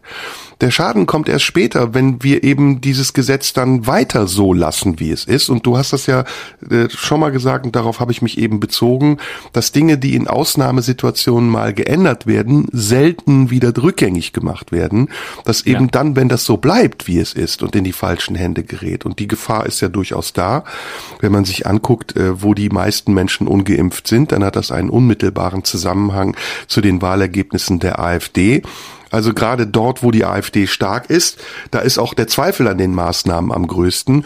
Und die AfD wird, so ist meine Prognose jedenfalls, sich auf die Seite der Ungeimpften weiterschlagen und versuchen aus dieser Sache Profit zu ziehen. Und wenn sie dann irgendwann, und das ist die Schwachstelle an dieser ganzen Sache, sogar in Regierungsverantwortung kommt, dann ist das die letzte Partei, die das ändern wird, was wir jetzt geändert haben. Und mal ganz abgesehen von vielen anderen Dingen. Ne? Wir haben über Datenvorratsspeicherung gesprochen. Wir haben über Datenschutz im Allgemeinen gesprochen. Noch vor wenigen Jahren. Und all diese Dinge, die zählen heute schon fast nicht mehr. Also so mhm. bedingungslos, wie wir im Augenblick unsere Daten rausgeben, haben wir es in den letzten 30 Jahren nicht gemacht. Und das können ja. wir alles äh, unter der Überschrift Ausnahmesituation verbuchen. Aber ich bitte doch ja darum, dass wir auch an das denken, was danach kommt. Und das wird schwierig mit der Voraussetzung, die wir jetzt geschaffen haben. Wobei die AfD, muss man an der Stelle sagen, wahrscheinlich dann äh, die Ungeimpften, auf deren Seite sie steht, nicht weiter einschränken wird. Die wird ja an der Stelle eher äh, sich aufspielen als die große liberale Kraft, äh, die natürlich jede Impfpflicht abschaffen will und überhaupt gar keine Restriktionen mehr will für Ungeimpfte. Da muss man dann eher so eher Angst haben, dass die Geimpften eingesperrt werden mit dem gleichen Gesetz, dass die AfD sagt, so, und jetzt aber wenden wir all diese, all diese, äh, das ganze Besteck äh, der der, verfassungsrechtlichen äh, Einschränkung, die wenden wir jetzt auf die Geimpften an. Ab jetzt haben nur noch die Ungeimpften dürfen raus und die Geimpften dürfen sich nur mit einem Haushalt treffen. Ja. Aber ich sag das, also mein Fazit ist eben tatsächlich, wir müssen eine Radikalisierung auf beiden Seiten verhindern. Und es ist ja nicht nur eine Frage von Mehrheit und Minderheit, um zu entscheiden, wer jetzt radikaler ist, sondern ich habe das Gefühl, dass beide Seiten, nicht alle, aber große Teile dieser beiden Seiten unversöhnlich miteinander sich gegenüberstehen. Und das ist eine Radikalisierung, die über die Partei- und Denkgrenzen hinweg gerade stattfindet.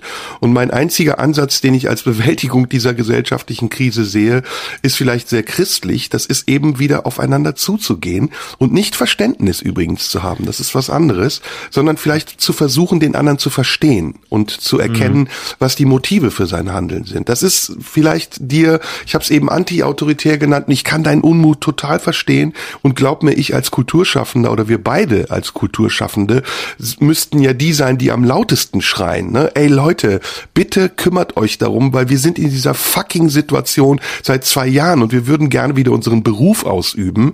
Aber das ist eben nicht alles. Ich finde, dass dieser Dialog, den wir gerade brauchen, Sachen jenseits von eigener Befindlichkeit stattfinden muss. Und dann sind wir erst auf einem konstruktiven Weg. Hm. Ja, also ich glaube, ähm, damit haben wir das Thema ausreichend ja. besprochen, oder? Ja, für denke heute. auch. Also Gut. Fazit, wir halten beide fest, wir, wir haben einen, eine Schnittmenge bei Teilimpfpflicht, ne? da sind wir auf jeden Fall zusammen. Ja, ich würde noch drüber hinausgehen. Ich würde schon, ja, ja, genau, ich bin ja äh, für die mit mit einem weinenden und einem zustimmenden Auge, aber das zustimmende Auge überwiegt, auch in einer gewissen Angstfreiheit vor Radikalisierung, weil ich glaube, dass wir die überbewerten, ähm, bin ich in der jetzigen Situation für eine Impfpflicht und für eine klare ähm, äh, Sanktionierung, ähm, wenn die nicht eingehalten wird. Und äh, okay. ich habe und nochmal, um, um aber nochmal klar zu machen, das hat nichts mit einem Impfzwang zu tun. Das wird sehr oft durcheinander geworfen. Ein Impfzwang wäre quasi, ähm, wenn der Staat, ähm, was weiß ich, äh, unge weiter Menschen, die sich nicht nicht impfen lassen, äh, verfolgen würde und äh, abtransportieren würde und irgendwo in irgendein, in irgendein Impflager stecken würde, wo sie zwangsgeimpft werden. Das wäre ja. ein Impfzwang. Aber ja. hier geht es um eine Impfpflicht und es wäre, es wäre eine, im Moment laut der Rechtsprechung wäre es eine Ordnungswidrigkeit, wenn man es nicht macht. Man würde also quasi ein Bußgeld bekommen und das ist kein Impfzwang. Das muss man immer wieder sagen. Ja, ja, aber genauso nervt mich aber auch gerade die Argumentation mit, es gibt doch auch eine Gurtpflicht. Das äh, finde ich ist absurd. Also eine Gurtpflicht existiert äh, für jemanden, der ein Fahrzeug führen will und das entscheidet er freiwillig. Und bei einer Impfpflicht ist es so, dass erstmal ein gesunder Mensch von jemandem nicht gezwungen wird, wie du es richtig sagst, aber dazu angeleitet wird, etwas zu tun. Und das nicht, damit er die Erlaubnis bekommt, um weiterzuleben, sondern das ist die Voraussetzung erstmal, damit er an diesem Leben weiter teilnehmen kann. Die Voraussetzung dafür, dass er weiterleben kann, ist erstmal, dass er gesund ist. Mhm. War das jetzt kompliziert oder habe ich Dünnschiss erzählt? Kann auch sein, ne? Manchmal erzählt man mhm. auch Dünnschiss. Ist so, mein Lieber. Schlimm. So. Ich finde, ich finde, dass wir an einen guten Punkt gekommen sind. Ich kann vieles von dem, was du sagst, total nachvollziehen. Und es ist übrigens auch wirklich so bei mir, Woche für Woche, wenn fünf, sechs Tage wieder vergangen sind, leuchtet mir immer wieder auch was ein von dem, was du gesagt hast. Und ich denke, ah, irgendwie lag der Florian da letzte Woche doch nicht so falsch, wie ich am Anfang dachte. Ich hoffe, hm. dass ich das bei dir auch ein bisschen erreiche. Ja. Ja, total. Und äh, deswegen, wir sind ja hier, wir sind ja hier der, wir sind ja letztlich der antiautoritäre Podcast, weil wir genau ähm, versuchen, äh, versuchen all den Fallen zu ähm, entgehen, die es so gibt. Und die einzigen Fallen, die es gibt, sind eben ähm, die, die, die laut malerischen Begriffe äh, Systemhure, ähm, äh, ja, Schwurbler. Schwurbler und die ganze Scheiße. Und ich beobachte mit, ja genau, und ich, ich beobachte mit einer, neu. Ja, genau. Ich beobachte mit einer ganz großen, mit einer ganz großen Freude, dass ähm, ich äh, sehe, wie sich unsere Argumentationen verändern, wie wir äh, in der nächsten Woche äh, trotzdem immer abwägend versuchen, das auch auch uns zu, selber zu begradigen, zu zu korrigieren, zu sagen, äh, übrigens, äh, ich sehe es doch anders und bei mir ist die Entwicklung so, ohne zu leugnen, was wir irgendwann mal gesagt haben. Und wenn wir es leugnen, dann nur weil wir es vergessen haben, dann dürfen ja, wir uns gerne ja. daran erinnern. Ja. Und es ist das, darum geht's und eben nicht um diese um diese Zuschreibungen. Und ich muss, muss auch mal sagen, ich beobachte mit großer, mit großer, genug, großer Genugtuung und, und diebischer Freude, wie es, wie viele Leute es im Internet gibt, die glauben, man könnte uns irgendwie entzweien und man könne irgendwie, und die irgendwas rein Geheimnissen uns, mögt ihr euch, hasst ihr euch, das war wohl der letzte Podcast, egal ja. wer von uns beiden irgendwas sagt, was sagt denn wohl dein, wenn das dein ja, Kollege das erfährt, sagen sie dann bei mir, weil das der Serda, weiß, Kollege dazu, weiß der, Kollege. weiß der Serda das, weiß der Serda, was du hier, wenn das der Serda schreibt, orientier dich mal an dem, was der sagt, so musst du sein, wenn du mal auf dessen Linie, dann hast du es geschafft und nicht so wie du. Und ich beobachte es mit einer so großen Freude und denke, ey Leute, wenn ihr echt, wenn das eure Flughöhe ist, dann freue ich mich, ähm, dass, dass ihr auf Sicht fliegt und wir irgendwie ein paar Kilometer weiter oben hoffentlich sind, wo diese Fragen überhaupt keine Rolle spielen. Ja, was ist das auch für ein Verständnis? Ne? Also man kann doch in jeder guten Beziehung, in jeder Familie, in jeder Freundschaft auch mal anderer Meinung sein, ohne dass es direkt ein fundamentales Zerwürfnis bedeuten muss. Und wir haben es doch hier auch oft genug demonstriert und gesagt, wie sehr wir uns mögen und gerade deswegen uns mögen, weil wir eben nicht immer einer Meinung sind. Aber das ist ja auch das, das, das andere Ding ist wieder, wenn wir zu oft einer Meinung sind, ja. dann heißt es ja auch, jetzt leckt euch wieder gegenseitig genau. die Schwänze und so. Genau. Genau. Ich finde euch toll. Das, ich finde euch toll. Aber ihr wisst ja, was mich stört an euch? Ihr seid immer einer Meinung. Ihr, ihr, ihr streitet euch gar nicht. Äh, ja, der eine sagt so, ja, da stimme ich dir zu, sehe ich auch so. Warum seht ihr es nicht mal unterschiedlich? Unterschiedlich. Und jetzt sehen wir es mal kontrovers. Und dann heißt es, sagt ja mal, jetzt ist aber wohl der Letzte. Also du bist aber nicht so wie der. Und wenn du mal so wie der, dann bist du gut. Ne? Entscheidet du, euch hab, mal. Ich habe am Ende heute noch ein super Spiel vor. Ist mir gestern eingefallen. Aber wir wollten noch mhm. über was anderes reden. Mhm. Ähm, was hatten wir? Ich hatte noch ein wir Thema vorgeschlagen, nämlich Freiheit. Über, ja, genau. Du wolltest über Freiheit reden. Sehr gerne. Was ist Freiheit für dich? Wie definierst du Freiheit?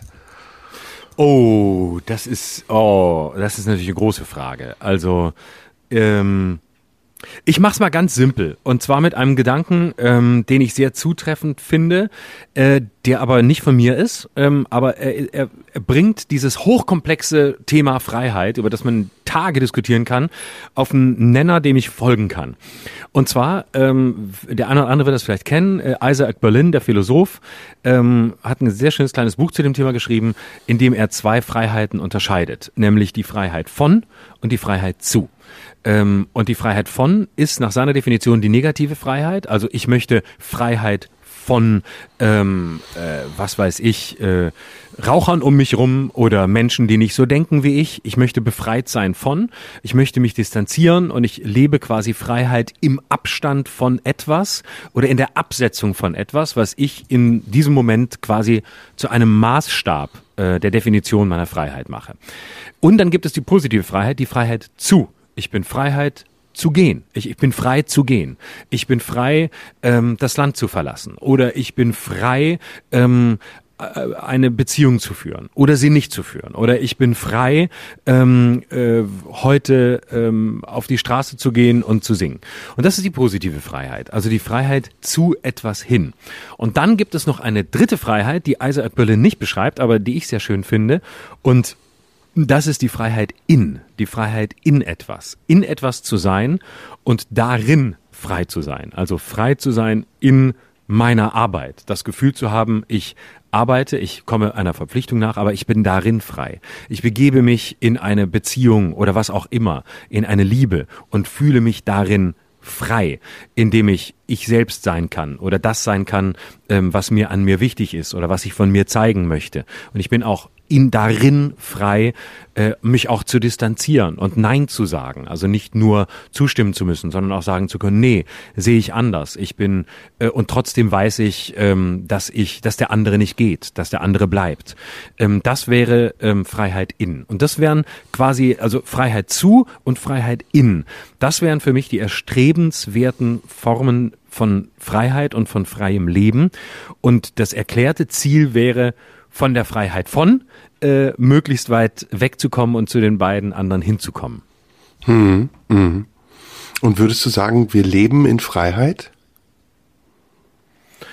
Ich würde schon sagen, dass wir ähm, im Wissen darum, dass äh, wir immer wieder Einschränkungen von Freiheit haben, und das meine ich jetzt überhaupt nicht auf die aktuelle Situation bezogen, sondern ganz grundsätzlich, leben wir schon in Freiheit. Ja, auf jeden Fall. Also als, als Gesellschaft, äh, als Land in Europa, ähm, als Teil der westlichen Gemeinschaft leben wir auf jeden Fall in Freiheit. Und jetzt, äh, wenn, wenn du es jetzt so in einem politischen Verständnis meinst, würde ich das klar bejahen. Ja, genau, so meinte ich das. Also ich würde Freiheit anders vielleicht jetzt definieren oder ähnlich wie du, aber noch andere Aspekte hinzunehmen. Ja, sag du mal. Definition. Ja, sag du mal deine, deine Definition. Also Freiheit gliedert sich für mich auf in unterschiedliche Bereiche. Also erstmal zum Beispiel die Freiheit, sagen zu können, was man will. Mhm. Ähm, ist ganz wichtig. Meinungsfreiheit ist ein Thema, was wir hier ja Gott sei Dank nur aus einer Perspektive kennen, ähm, aus anderen Ländern, aus Diktaturen, die wir sehen und wir wissen, okay, bei uns geht's eben nicht so zu. Mhm. Ähm, natürlich schwebt über all diesem der Grundsatz, meine Freiheit hört da auf, wo die Freiheit des anderen anfängt. Ne, also wir sind ja gemeinsam frei und wenn ich alleine frei bin, dann ist vielleicht der andere nicht frei und dann ist das wieder ein Problem, was daraus entsteht. Also Freiheit kann nicht immer nur bedeuten, ich mache, was ich will, simpel gesagt. Und ich sage, ja. was ich will und ich, äh, ich gehe dahin, wo ich hin ich will. Manchmal muss man für seine Freiheit oder für sein Empfinden von Freiheit auch selbstgewählte Einschränkungen in Kauf nehmen. Das geht so ein bisschen in die Richtung von dem, was du gesagt hast. Ja. Pressefreiheit ist auch etwas, was ich ähm, für einen wesentlichen Bestandteil dieses Begriffs halte. Ich sehe das ja. jetzt mal sehr eher politisch ne, als, als philosophisch. Mhm. Ähm, und da gibt's jetzt immer Bereiche, ich will jetzt nicht alles einzeln aufführen, wo gerade auch im Kontext auf das aktuelle Thema ja Behauptungen aufgestellt werden. Ne? Wir sind mittlerweile am Rande einer Diktatur. Selbst ich habe das mal in diesem Podcast gesagt, wobei dieser Podcast ja immer noch zu gewissen Teilen auch ein satirischer Podcast bleibt. Mhm. Ähm, Warum sagen die Leute das? Also warum verwechseln sie so willkürlich das, was Freiheit ist, mit dem, was sie vielleicht gar nicht kennen? Die meisten, die von Diktaturen schwadronieren, haben noch nie in einer Diktatur gelebt und wissen wahrscheinlich noch nicht mal, wie es ist, wenn man nicht sagen kann, was ja. man will oder dafür ja. eingesperrt wird, dass man sagt, was man wirklich denkt. Und das ist so ein bisschen eine Koketterie, habe ich das Gefühl manchmal, dass man mit diesem Freiheitsbegriff auch spielt und kokettiert und so tut, als müsste Freiheit immer unbegrenzt Bewusstheit bedeuten. Dabei ist Freiheit auch das bewusste Setzen und Einhalten von Grenzen und das sich bewegen innerhalb dieser Grenzen. So wie in einer Beziehung zwischen zwei Menschen ja auch nicht alles gemacht werden kann, sondern es ist eine Absprache Eben. zwischen zwei freien Individuen und aus diesen beiden freien Individuen entsteht eine freie Entscheidung, darüber zusammen sein zu wollen und dann beginnen aber auch schon wieder Einschränkungen, weil eben der eine ja. nicht ohne den anderen frei sein kann. Genau. Und das ist interessant und ich frage mich eben, warum wir diesen Freiheitsbegriff oft so einfach in den Raum werfen. Wir wollen unsere Freiheit haben. Ja, ja was willst du genau? Wir, wir wollen genau. frei sein. Ja, wovon? Also wohin führt das, wenn du es willst? Und weißt du, was du dann mir antust in dem Moment, in dem du es tust? Und der Begriff genau. freie Entscheidung ist ja gerade ein Schlagwort. Ne? Das ist hm. meine freie Entscheidung, etwas zu tun. Nein, das stimmt nicht.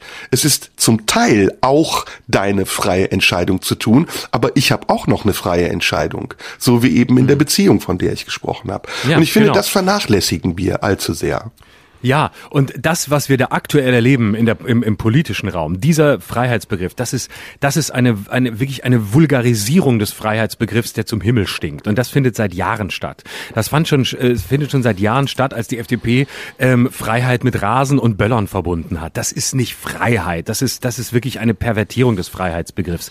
Und ich meine damit nicht, ob sich jemand, ich, ich bin, ich habe ja keinen Führerschein, aber ich find's, ich gebe zu, ich find's auch geil, ähm, auf, wenn wenn man, wenn jemand sehr gut fährt und man ist nachts auf der Autobahn und es geht schnell und man kommt schnell an und ich find's auch geil, auf einer leeren Straße zu sein und schnell beizufahren, wenn ich sie selber mache. Ich kann dem was abgewinnen, aber, aber darum geht's nicht. Es geht nicht um Freiheit zu böllern. An Silvester darf ich nicht. Und es geht auch nicht drum, ich werde jetzt geimpft, ich bin nicht mehr frei. Es geht um meine Freiheit. Das ist so ein, das ist so widerlich, weil es so, weil es so einfach ist und weil es den Freiheitsbegriff so kaputt macht. Und das erleben wir aber auf ganzer Linie. Ja, ich bin nicht frei. Das ist genau wie dieses Gebrüll, meine Rechte. Ja, ja, natürlich, wir haben Rechte, aber es gibt keine Gesellschaft, in der man nur Rechte hat. Eine Gesellschaft funktioniert nur, äh, wenn es eben irgendwo auch Pflichten gibt. Und ich komme mir so fucking scheiß drecksspießig vor, wie ich nie sein wollte, wenn ich das sage.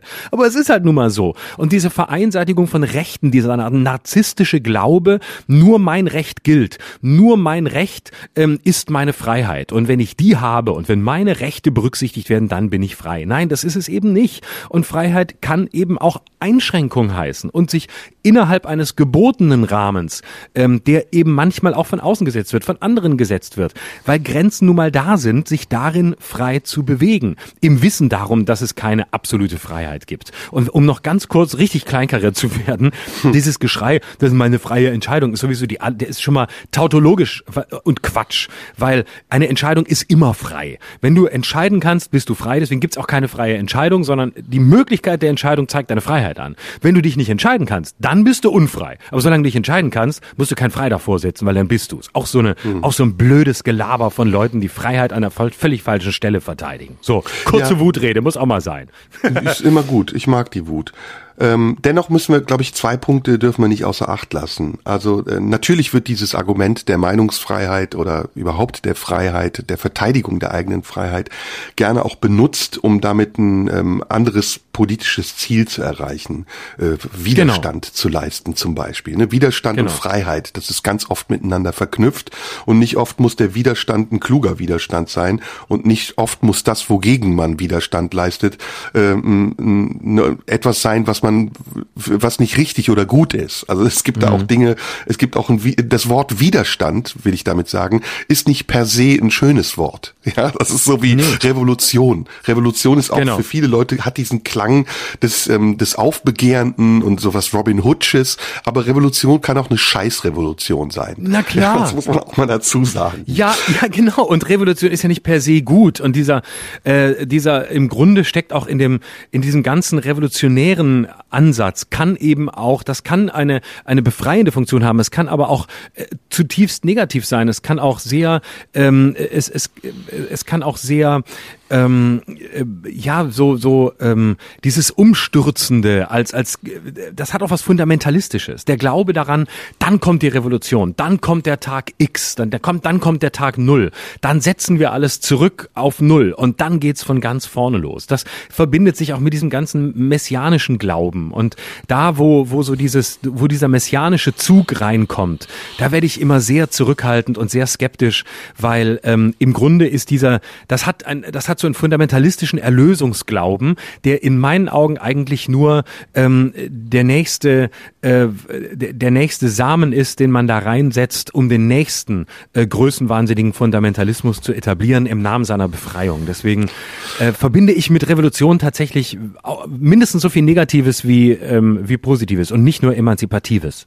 Ja, ich möchte trotzdem, also nicht, weil ich immer deine Argumentation irgendwie unterwandern will, ich möchte trotzdem aber noch auf was hinweisen. Ja. Natürlich ist der Moment, der feine Moment, in dem etwas eine Grenze überschreitet, zu beachten. Und da muss man auch wirklich vorsichtig mit umgehen. Und ich kenne das aus meiner Heimat, der Türkei, dass eben da der Übergang zu einer Diktatur, und das ist jetzt keine schleichende Diktatur mehr, sondern es ist eine mhm. offen gelebte Diktatur, manchmal ähm, sehr unsichtbar ist. Und dass im Rahmen von bestimmten Entwicklungen auch Dinge passieren, das war damals in der Türkei der Putsch, ähm, die dann ganz fundamental die Grundrechte der Menschen auch verändern und beeinflussen und einschränken. Und so ist das in der Türkei passiert. Also da sind dann Menschen inhaftiert worden, Journalisten, Rechtsanwälte, Regimekritiker oder die sind äh, zum Teil eben noch nicht mal inhaftiert, die sind geflüchtet aus der Türkei und haben damit das, was vorher dort ein demokratisches System war, wenn es überhaupt wirklich so demokratisch war, wie man angenommen hat, jetzt zu einer mindestens Autokratur, wenn nicht sogar Diktatur gemacht. Und das ja. ist ein Aspekt, auf den man sehr achten muss und den wir jetzt hier aus der Entfernung, wenn wir die Türkei beobachten, äh, bereitwillig sehen und sagen, ah ja, guck mal, da ist es so, aber er ist zum Teil eben auch bei uns vorhanden, in einer ganz kleinen, minimalen Form. Und ich glaube, dass es wichtig ist, aber gerade deshalb denjenigen, die sich dieses hehre Ideal der Freiheitsliebe und des Widerstands ans Revers heften, zu sagen, nein, das, was ihr da verkauft als Freiheit, Freiheitskampf ist kein Freiheitskampf. Und die Analogien, die ihr schafft, wenn ihr euch irgendwie als Geschwister Scholl betrachtet oder auf ja. die Straße geht und den Slogan der Widerstandsbewegung von 89 verwendet, wir sind das Volk, dann misshandelt ihr auch den genau. Freiheitsbegriff. Genau. Weil es nämlich ein, weil es ein komplett untergeordneter Freiheitsbegriff ist, der eher eurer eigenen ideologischen Prägung und Ausrichtung dienen soll, als dem Gemeinwohl und dem, was wir ja. alle unter Freiheit verstehen. Ja. Und das finde ich sehr, sehr, sehr wichtig. Es ist eine, eine, was stattfindet, ist im Moment auf ganz breiter Ebene eine Instrumentalisierung von grundlegenden Begriffen für eigene Zwecke. Das hat es sicher in der Geschichte immer wieder gegeben und das ist sicher keine ganz neue Erscheinung, aber im Moment ähm, tritt sie nochmal auf, auf den Plan mit einem neuen, mit einer neuen Radikalität und mit einem, mit einer neuen Gefährlichkeit. In genau dem Sinn, wie du es beschreibst, dass Freiheit quasi instrumentalisiert wird, dass Freiheit zweckgebunden wird. Und genau das darf sie nicht sein. Freiheit ist ja gerade ein viel zu hoher Begriff, als dass man sie zum Mittel macht. Und diese Leute machen sie als missbrauchen sie als Mittel zum Zweck ihrer eigenen unlauteren ähm, äh, äh, Ziele und meistens eben nicht freiheitlichen Ziele. Und meine These ist ja, dass ganz viele Leute, insbesondere die Verschwörungsideologen, ähm, und damit meine ich nicht alle, die sich nicht impfen lassen, sondern den bestimmten Teil von Leuten, die an Verschwörungsideologien glauben. Da ist ja meine Sicht darauf und meine Beobachtung, dass es Menschen sind, die immer die Freiheit fordern und die Diktatur anklagen, aber eigentlich gar keine Freiheit wollen, weil sie sie gar nicht aushalten, weil sie zu, in ja. einem zutiefst geschlossenen Weltbild sein wollen. Also alle Beobachtungen, äh, du weißt, ich war auf vielen Querdenker-Demos, ich war auf vielen Attila Hildmann-Demos und wenn man sich diese Leute anguckt, die da sind, viele von denen, und auch wenn man sich Attila anguckt, ähm, immer Diktatur schreien, Freiheit, Freiheit, Freiheit wollen, aber im Grunde das gar nicht aushalten, weil das Weltbild, das die Verschwörungsideologen um sich rum zimmern, ist ja ein komplett geschlossenes. Ähm, wenn, wenn, die, wenn die ganzen Autoritäten, die angeblich so mächtig sind, weg wären, also Bill Gates, Gates und wer alle möglichen und wer auch immer die, die, äh, das, den Weltenlauf angeblich bestimmt, ähm, dann wären die die ärmsten Schweine, wenn die das nicht mehr hätten, wenn die nicht mehr ein, ein unfassbar enges, eigentlich wirklich fast schon diktatorisches eigenes Weltbild um sich zimmern würden, wenn das alles zusammenbrechen würde und sie wirklich in der Freiheit lebten, in der es keine großen ähm, Gestalten mehr gibt, die alles zusammenhalten und die den Lauf der Dinge bestimmen, dann wären die am Ende. Die wollen keine Freiheit. Die würden es gar nicht aushalten. Denn sonst würden sie ja gar nicht daran glauben, dass es überhaupt solche Mächte gibt. Also wenn ich so frei bin, wie die viele dieser Leute sich beschreiben, dann kann ich gar nicht dran glauben, dass so ein fucking Bill Gates so eine Macht hat, wie sie es behaupten. Sondern dann, dann widerstrebt mir das. Dann kenne ich keine Autoritäten. Ja. Dann glaube ich auch nicht an Geheimdienste, die so mächtig sind und die schon, schon so oft bewiesen haben, wie, wie, sie, wie sie gescheitert sind und wie sie alles andere als mächtig waren. Ja, und deswegen glaube ich eben, dass dieser Begriff Freiheit gerade auch diskutiert werden muss und dass eben die Definition der individuellen Freiheit auch einhergehen muss mit einer rationalen Vernunft und der Fähigkeit zur rationalen Vernunft. Ja. Das, das Kind, ja bitte. Nee, sag du es endlich. Ich habe noch einen ganz anderen Punkt, den ich noch kurz ausprobieren will. Also das Kind, das den Freiheitsdrang entwickelt, ähm, tun und lassen zu können, was es will, das kann aber auf der anderen Seite auch nicht auf den Teppich kacken. Weil, weil das, wir, wir in diesem System, in dieser Wohnung zusammenleben und mich der Kackgeruch vielleicht stört. Und ich will, dass wir bestimmte gemeinsame Regeln haben, an die wir uns alle halten. Und um einen mhm. Aspekt noch weiter mit reinzubringen, und das fand ich ganz äh, schön und wichtig, dass du das gesagt hast, ist, können wir überhaupt Freiheit? Also können wir überhaupt mit Freiheit, mit Selbstverantwortung, was für mich Freiheit auch im Wesentlichen bedeutet, umgehen? Was passiert eigentlich in den Räumen, in denen wir uns frei fühlen? Zum Beispiel exemplarisch im Internet. Wir hauen uns die Köpfe ein. Wir werden respektlos. Wir werden intolerant. Wir werden marginal. Wir sind nicht mehr äh, fürsorglich oder empathisch oder achten darauf, dass wir anderen nichts Schlechtes tun, sondern wir wenn wir Privatpersonen sind, wir tun das Schlechteste, was wir tun können. Wir beschimpfen uns gegenseitig und gehen permanent über die Grenzen der anderen und achten nur, wenn überhaupt, unsere eigenen Grenzen. Und da muss man mhm. natürlich jetzt auch nochmal unterscheiden, weil auch das, wenn wir jetzt das große Thema Internet mit einbinden, ja ein zu differenzierendes Thema ist. Also viele Dinge zum Beispiel auch für die wir kritisiert werden oder für die wir kritisiert worden sind, haben ja in einem ganz anderen Rahmen stattgefunden, wo nochmal der Freiheitsbegriff der Kunst zum Beispiel hinzukommt, die ja nochmal ja. eine ganz andere Freiheit ist als die einer Privatperson. Ja, ähm, ich muss dir kurz ein, ein Zitat äh, vorlesen, dass das äh, auf einer, äh, das, auch wenn auch nicht so unmittelbar, aber total zu dem passt, was du, was du gerade gesagt hast. Vielleicht kennst du es, aber ich finde es sehr, sehr poetisch. In den Adern des Holzes sehe ich Gesichter. Das Ticken der Wanduhr ist wie ein Lied. Die Dinge um mich bilden ein Muster, das mich unbeweglich umgibt. In diesen Räumen liegt sich's bequemer als irgendwo anders zuvor. Alles um mich wird angenehmer. Ich habe ein leises Summen im Ohr. Schön, von wem Ja, also das ist äh, aus einem wunderschönen Song von Tokotronic. Free Hospital, Ho Free Hospital, Hospital heißt es, glaube ich, genau. Schön, das ist diesem schön. weißen Album.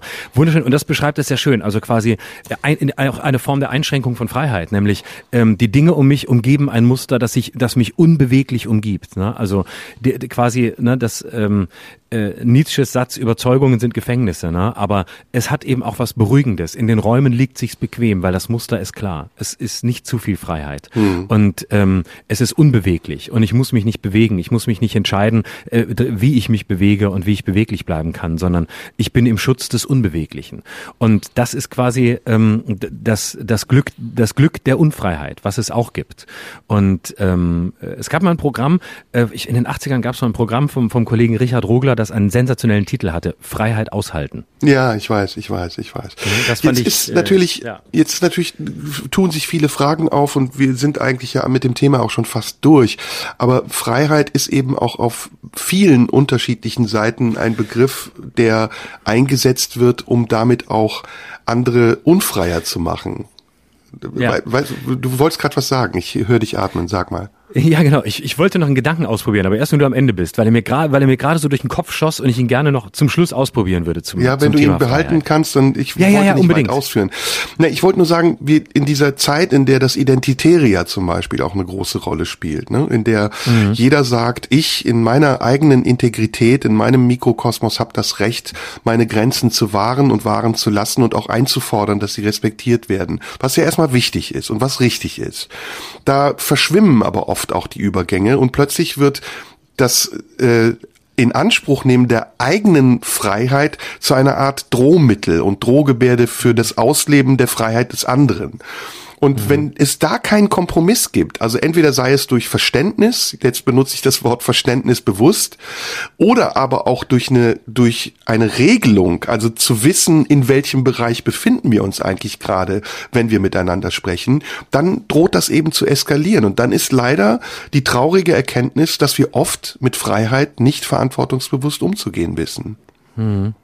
Ja, ich hatte gerade noch mal einen politischen Gedanken dazu, ähm, der mir gerade so einfiel, ohne ähm, ohne Gewähr auf seine Richtigkeit. Aber ähm, ich habe gerade gedacht, weil wir vorhin auch über die Ursachen sprachen, wo- woher kommt das, dieser, dieser Rebellionsgeist ähm, von, von fast 30 Prozent, die sich jetzt eben, der sich jetzt am Impfen deutlich macht. Und Impfen ist sicher nicht die Ursache des Ganzen, sondern nur das Symptom von etwas Tieferem. Und wir haben ja vorhin gesagt, es gibt sicher Ursachen, die viel tiefer liegen und über die man lange diskutieren könnte.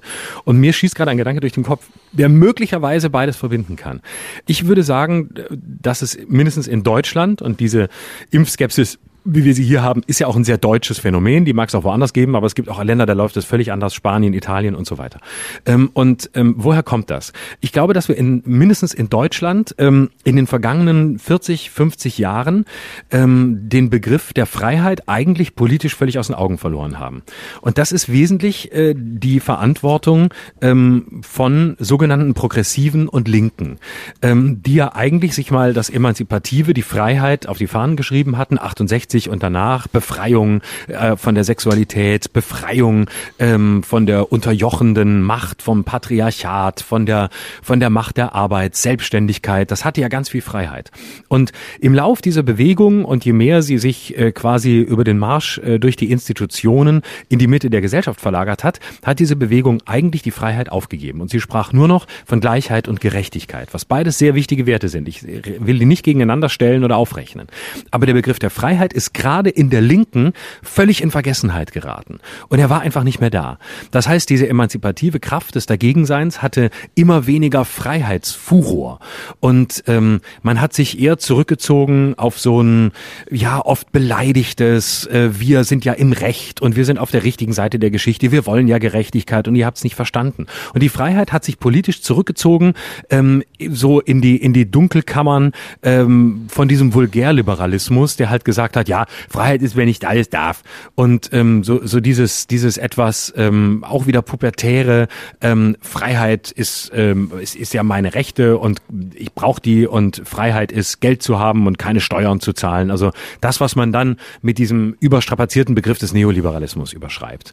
Und mhm. vielleicht ist es auch dieses Versagen, dass die Linke diese emanzipative Kraft, diese Freiheitlichkeit aufgegeben hat, dass sie diesen, dass sie das aus dem, äh, aus, aus, aus, dem, aus dem Blick verloren hat, dass Freiheit sogar eher in der Linken etwas Negatives war, nämlich eher so etwas, was suspekt war, worüber man lieber nicht so redete, weil man war ja dann in der Gefahr, gleich liberal zu sein und nicht mehr ähm, für gerechte Verhältnisse zu sorgen. Und dass dieses Bewusstsein verloren gegangen ist, dass sich das vielleicht heute in diesen Protesten und in diesen auch wieder sehr äh, pubertären Protesten gegen das Impfen wieder zeigt, weil da hast du plötzlich wieder diesen Gestus von dagegen sein und sich frei fühlen oder eine Freiheit vor sich hertragen. Das, was eigentlich eine, eine emanzipative, progressive Bewegung früher mal ausgemacht hat, aber eigentlich auf ganz anderem Niveau und viel grundsätzlicher und wo es eben über das Mittel der Freiheit um den Umbau der Gesellschaft geht. Und heute bricht sich das wieder Bahn. Ein so vernachlässigter Begriff kommt plötzlich wieder bei fast 30 Prozent der Leute an, ähm, die ihn auch vulgarisieren, aber plötzlich ist wieder Freiheit da. Freiheit und dagegen eine andere Gesellschaft und ähm, nicht nur äh, da sitzen und sagen, na ja, ähm, wir hatten ja immer recht. Das könnte ein Ansatzpunkt einer Erklärung sein. In jedem Fall, was mhm. ich sagen will, ist, ich glaube, dass die Linke einen großen Fehler gemacht hat, indem sie die Freiheit nicht größer geschrieben hat, sondern sie eher ähm, für fatal und für schwierig gehalten hat. Das glaube ich auch. Das glaube ich auch. Das ist aber nochmal eine eigene Sendung, die wir machen müssen. Hochspannend, ja. das Thema. Ähm, aber das, glaube ich, sprengt heute den Rahmen. Wir sind ja. fast ja am Ende, deswegen, ich wollte mit dir noch ein Spiel spielen. Ich weiß gar nicht, ob das funktioniert, aber ich würde das gerne probieren. Wollen wir das, wollen wir das ganz an den Schluss setzen? Wir sollten vielleicht noch vorher noch ein paar Worte über ähm, den äh, Kollegen Mirko Nonchev verlieren, der ja leider gestorben ist. Darüber ja. wollen wir auch noch kurz, kurz vielleicht sprechen, bevor wir dann ähm, zum Schluss vielleicht wieder ein bisschen leichter rausgehen können. Aber doch vielleicht ja. ein paar Worte, paar Worte dazu. Wie, wie kanntest du ihn? Kanntest du ihn gut? Nein, nein, ich kannte ihn nicht. Und ähm, bin genauso überrascht worden von dieser Nachricht und ähm, kann nur mein, mein Beileid aussprechen der Familie. Man weiß nicht, was passiert ist und ich möchte da jetzt auch keine Spekulationen anstellen. Also das äh, wäre, glaube ich, auch pietätlos, wenn man das jetzt machen würde. Nee, ich kann auch, auch sagen, ich kannte ihn auch nicht. Ich habe ihn ein einziges Mal getroffen im Zuge, im Zuge einer Fernsehproduktion und ähm, ja, für mich ist es wirklich, ähm, für mich ist das äh, Jugend. Ne? Also das ist, äh, das ist ganz krass. Also ich weiß noch, ich habe äh, RTL Samstagnacht inhaliert ähm, und äh, fand den, äh, fand den immer sehr, sehr lustig. Ich äh, fand diese ganze Sendung großartig. Das ist quasi Teil auch meiner meines komödiantischen Gewordenseins oder meiner meiner künstlerischen Biografie, dass ich das jedes jede Woche wirklich geguckt habe. Ich habe das damals noch auf Video aufgenommen und am Sonntag dann angeguckt und ähm, äh, habe das jede Woche, das war großartig mit Esther Schweins und, und Wiegald und Olli Dittrich und eben Stefan Jürgens, Mirko Nonchev und ähm, fand immer, dass der, dass der so das, das ungewöhnlichste komödiantische Talent von denen allen hatte. Also so die, ähm, also so eine, so eine, ja wirklich große, ja so eine Cirque du Soleil-hafte ähm, äh, Komik, die so auch, auch jenseits von irgendwelchen, von Mainstream funktionierte. Und es war ja ein sehr mainstreamiges Format. Und ich fand das immer schon damals toll, dass man äh, so ein dass man so, so einen Typen, der auch mimisch einfach unglaublich stark ist, äh, da auch zulässt und, und Raum lässt, ähm, weil es ja doch, ein, wie gesagt, ein Format war, das sehr stark natürlich daran orientiert war, erfolgreich zu sein. Und ähm, ja, umso, umso krasser war das. Und ich habe äh, wirklich jetzt äh, nach, von dieser sehr überraschenden Nachricht des Todes, ähm, hat mich das doch nochmal so erreicht. Ich sagte, wie krass und wie, wie jung er, wie jung er war mit 52 Jahren ähm, und wie jung er auch damals bei RTL Samstagnacht war. Und ich war damals selber ja quasi pubertierend, irgendwie so in den ein äh, Teenie. Und für mich waren das alles schon ganz große, erwachsene Leute, die da mitmachten. Und plötzlich verschiebt sich das so. Und man denkt, äh, wow, so, so jung und so, und, und so jung gestorben und äh, so jung eigentlich so eine, ähm, so einen tollen Weg eingeschlagen. Und ähm, ja, sehr, sehr dramatisch und äh, hat mich irgendwie, hat mich doch irgendwie getroffen und mitgenommen, ähm, obwohl es eben jetzt gar keine persönliche äh, Beziehung gab oder eine persönliche Bekanntschaft, bis auf einmal kurz, wo wir uns bei einer Sendung über den Weg gelaufen sind. Aber ähm, ja, sehr, sehr, sehr, sehr tragisch. Hm. Ja, hm, wie gesagt, also ich bin ähm, genauso davon überrascht worden, aber ich kannte ihn nicht und äh, ich finde, da muss man dann auch ähm, da muss man dann auch das lassen. Also ich rede über das Privatleben anderer Menschen in der Öffentlichkeit nicht und ungerne. Und ich kann mir vorstellen, dass das jetzt für die Familie sicher sehr, sehr schwer ist. Und deswegen halte ich mich in der Öffentlichkeit da auch zurück. Und ich finde ja, auch, ja. dass das ein Gebot der, der, Natürlich. des Anstands ist, äh, das jetzt weder in die eine noch in die andere Richtung überzustrapazieren. Ähm, ich habe das damals, vielleicht um ein anderes Beispiel zu geben, ähm, mit Dirk Bach erlebt, den ich kannte. Also da war es mhm. dann nochmal ein anderer Bezug. Und ähm, Dirk ist ja in der Wohnung gefunden worden, auch ähm, offensichtlich nach einer tragischen Situation. Und ich war damals genauso schockiert und habe aber auch da gedacht, ich möchte mich da irgendwie nicht dran beteiligen an Spekulationen und manchmal äh, auch ähm, ich nehme mal ein komisches Wort an, so äh, verklärenden Aussagen von Leuten, von denen man auch genau weiß, dass sie ihn nie kannten. Also dann ja. plötzlich kommen alle aus ihren Löchern gekrochen und feiern das fast sogar schon, als wären sie immer größter Fan gewesen. Und man weiß aber, dieser Mensch ist an Einsamkeit gestorben. Und hätten sie ihn doch vorher mal ein bisschen mehr gefeiert, dann müssten ja. sie jetzt nicht so tun, als wären sie immer da gewesen. Das ist eben so der Grund, weshalb ich da sehr vorsichtig bin. Aber ja, das ist ähm, immer so, ne? Also man man liest sowas und dann kommt's einem so nah, dass man denkt, guck mal, also wir sind hier alle in unseren Filmen, ne? Wir reden hier jede Woche über Themen, die dann in so einem Moment plötzlich ganz unwichtig werden, wenn man eben sieht, ja. dass es noch andere Dinge gibt. Ja. Ne? Ja, absolut. Ja. So, jetzt sind wir aber tatsächlich äh, ganz tief in den Keller gegangen. Also denke ich, sollten wir auch mal versuchen, wieder hochzukommen. Ich ja, habe ein Spiel vor. Und zwar oh, würde ja. ich gerne, ähm, es ist ja beliebtes, ähm, es ist ja sehr beliebt, ähm, Zitate aus Zusammenhängen zu reißen. Und ich habe heute gedacht, lass uns doch mal so ein Spiel spielen. Wir machen jeweils ein Zitat, eine Satzhälfte und der andere ähm, bringt dann diesen Satz so zu Ende, dass er im Kontext aber anders wirkt. Mhm. Okay, also nicht nicht richtig, sondern äh, Phanta Fantasie ist gefragt. Genau. Also ich gebe mal ein Beispiel. Ich fange ja. an mit dem Satz: Ich finde Frauen schrecklich. Und dann musst du den Satz zu Ende führen. Immer eine schöne okay. Pause machen, damit man es auch rausschneiden kann. Ne? falls es zu krass wird. nee, falls ich mich, damit das falls derjenige, der dieses, nee, nee, damit der oder diejenige, die dieses Zitat dann sozusagen gegen uns verwenden will, auch die Möglichkeit hat, es sauber rauszuschneiden. Stimmt. Das ist also eine, genau. Dienstleistung für Hater. Ab, genau, genau. So Muncho hat nur die Vorlage gemacht, aber Schröder hat ja gesagt. Ja, so Muncho hat nur gedacht. Auch, du machst auch Und eine Vorlage. Genauso. Ja, ja, genau. Du machst auch eine Vorlage. Okay, gut, du fängst an. Ich finde Frauen schrecklich. Und zwar immer dann, wenn ich nicht mit ihnen schlafen darf. das ist ja schon mal als Gesamtzitat scheiße. ich hätte gedacht, du sagst jetzt, die mich nicht attraktiv finden oder sowas. das habe ich, wollte, ich wollte direkt was Krasses sagen. ich habe ja nichts anderes gesagt als das. Ich habe nur andere Worte benutzt. So, das wird nicht rausgeschnitten, damit das klar ist. Ja. Schröder, der Sexist, Misogynie, äh, Schwein, Arschloch. Ich sag alle Schimpfworte, damit sie gleich gesagt sind, bevor sie auf Twitter erscheinen. Gut, jetzt sag du mal ein Satzfragment. Okay. Ähm, okay. Ähm, ich bin ein Autonarr, weil. Aber das ist doch kein Satz, den man rausschneiden kann und gegen uns verwenden kann, oder? So müssen doch nicht alle gegen uns verwendbar sein. Wir müssen aber was harmloses einstreuen. Ach ja, gut. Ich bin ein heilloser Autonarr, weil. Okay, ich kann ändern, wenn es dir zu harmlos ist. Nee, das muss schon hart sein. Wir müssen da angreifbar sein. Okay, verstehe. Ich, ich wollte einmal kurz so ein bisschen Entspannung reinbringen, damit wir danach wieder hochziehen können. Aber wenn du es gleich hart willst, kriegst du es hart. Ähm, ähm, ich, ähm, ich bin ein Sexmonster, wenn. Ich es mit mir selbst zu tun habe. Ah! Oh, Spießer, Spießer.